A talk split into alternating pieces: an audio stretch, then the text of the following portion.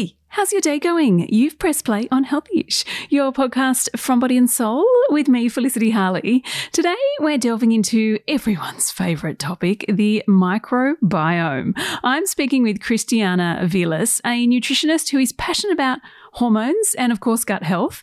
And she is going to, well, talk to us about the relationship between your gut and your hormones and how to improve your gut health, which will in turn improve your hormones. There we go. I gave a little bit of the chat away. Now, if you do like what you hear from Christiana, She's up on Extra Healthyish, where she tells us exactly what to eat to feed your microbiome. You can search for that wherever you get your podcasts.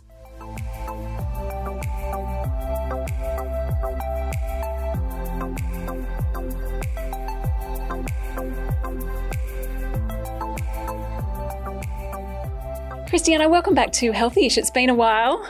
Thank you. Thank you for having me. And nice to have you in the studio. Yeah, it's nice being here and get to see you face to face. Yeah. Now, let's talk about gut health and hormones. Mm. Explain to us what is the relationship between, I was going to say the two, but it's gut health and many, many hormones. Okay, you hit the nail on the head there. There are many, many hormones, and that's the thing. When we talk hormones, sometimes everybody thinks of just your sex hormones, which is your estrogen, your progesterone, your testosterone. But there are many more. Like insulin is a hormone, your thyroid is a hormone. So is there today, like two thousand? Am I right in thinking that, or is there? Uh, have we? It, it it, they're different classifications of okay. hormones. So that's, I think, another whole. Yep, yep. Okay, back to back to the but gut. Yeah. So with the gut and hormones, they're obviously connected. The gut is connected to so many things. You've got the gut skin axis. So you know when people talk about skin issues, it all comes from the gut. We talk about um, gut lung axis, um, the gut brain axis, which is a really big one, and then also um, your gut hormones. So today, rather than just you know talk about all of them. Um, um, I thought I would talk a little bit more specific for you about uh, the sex hormones. So, you know, um, estrogen and progesterone yeah. and testosterone, and then just a touch a little bit on insulin, just because there's so much happening in the media with insulin. Um, mm. And you know, and I am a bit obsessed about. Well, I, I want to get a, a CGM a, glu- a continuous glucose monitoring on my arm. I haven't had one yes. yet, but I'm dying to try one. Yes, I know. And I've got a few clients that are on them and they are obsessed with them. And it's really helpful. And it's especially helpful for my women in their 40s that are having big hormonal shifts um, with progesterone and estrogen and what happens to insulin then. So, does an unhealthy gut equal a hormone imbalance with your sex hormones? Um, it can. Mm-hmm. Yes, I do see it. So, what happens? So the way that it kind of works, a little bit of science, and I won't get too much into it for you, is there's an enzyme in the gut um, called uh, beta glucuronidase.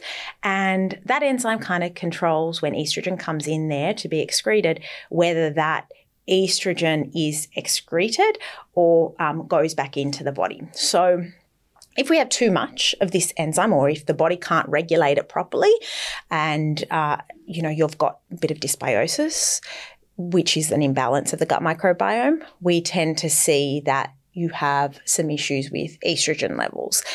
Not always shown in bloods, and that's what I want people to understand that we can't always get a blood test and see that there's estrogen dominance or you know um, you know, estrogen versus progesterone is a bit off. It's very symptomatic a lot of the time. So we're thinking headaches, um, gut issues, constipation, lots of PMS um, symptoms, that irritability, anger, depression in some, they can mirror a lot of hormonal imbalances. Mm-hmm. So if your gut's a bit off, and that starts with, you know, symptoms of constipation, diarrhea, bloating, discomfort, which I see so much in clinic, um, and I see a lot of women with these in clinic. And whether it's because women are more prevalent to have constipation than men, and because our bowels do change with our hormones throughout mm. the hmm. month.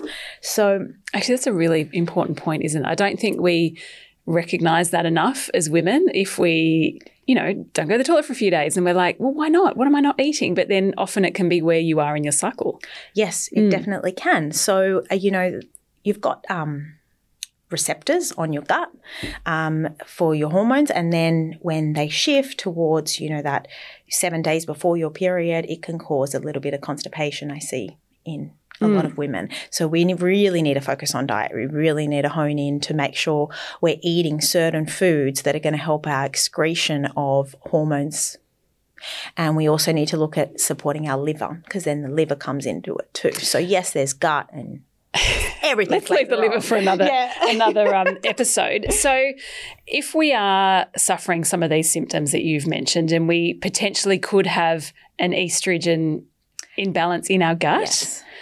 how can we, well, can we improve the health of our gut to in turn balance our hormones? Okay, so it's about addressing what's really going on with your gut. What's actually happening? Is it irritable bowel syndrome? Is it SIBO? Is it a parasite? Is it um, you've had gastro and you've developed IBS? Um, it, do you have chronic constipation because of thyroid issues, possibly? What's really happening in your body? That is the eternal question we are all asking. Yes, I know. How do we figure that and out? You know what? I wish it was one thing, but sometimes it's not. It's a few. So, yeah, starting with that is a good start.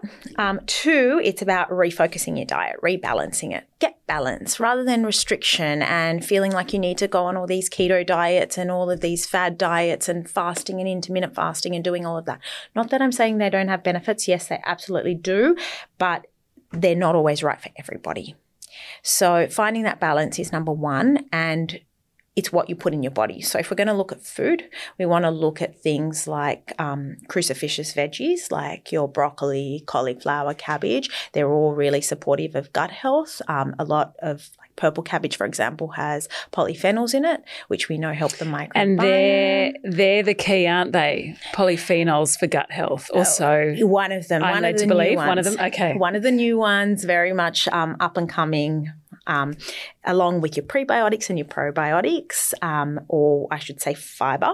Uh, and it's about getting that balance of fiber because what I see is, oh my gosh, I'm eating so much fiber in clinic, and I have women eating excessive amounts of fiber, but they're constipated. It's just like we've moved oh wow, yeah, because they've moved it too far and it's causing you to clog up. So it's the Mm. imbalance of your soluble and insoluble fibers. So, like oats, for example, um, are a soluble fiber, and your insoluble is a lot of your roughage, like your leafy greens.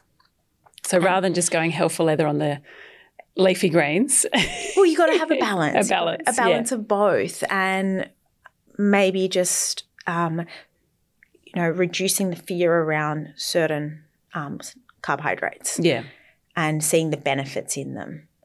Um, then you've got like prebiotic fibers as well, which are the ones that are undigestible and they move to your gut and they feed your microbiome, all of those trillions of billions of microbes in your gut, and they're going to make the good bacteria that's going to help us. Which is what we want. So, thinking of those foods, like my two favorite prebiotics, I would say is asparagus and I love oats. Asparagus, And oats are my fave. and it's often them. cheap. yes, yeah, you often get two for one, and it's quite cheap. Yeah, Mm. exactly. So, what can't you do with asparagus? You Mm. just saute it a little bit and you have your overnight oats in the morning, and you know, you're getting your gut ready to go for the day. But yeah, but for certain people, if your gut's not right, then these can also bother you. And that's going into like IBS, FODMAPs, and all yeah, of that. yeah. Oh, it's such a complex area, isn't it? But Christiana, thank you for coming on today and um, well, giving us some answers. Oh, my pleasure. Thank you for having me. Hey, if you liked this chat and you want more on, well, how to help and heal your microbiome, make sure you listen to Christiana on Extra Healthy-ish. If you want more from us, plenty of other episodes of Healthy-ish or Extra Healthy-ish. If you want more info about that, jump online, bodyandsoul.com.au, follow us on social media, grab the Body and Soul print edition, which is out in your Sunday paper. And lastly, it would be fabulous if you could rate, review, and subscribe to this podcast. And until tomorrow, stay healthy-ish.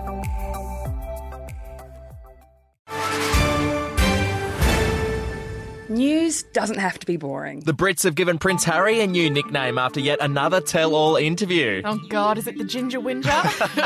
Let the team at news.com.au get you up to speed each day with their podcast, From the Newsroom. A couple were busted joining the Mile High Club. Well, I guess they can't fly Virgin anymore. Politics, sport, red carpets, royals. Get all the goss in just a few minutes. Follow From the Newsroom wherever you get your podcast from.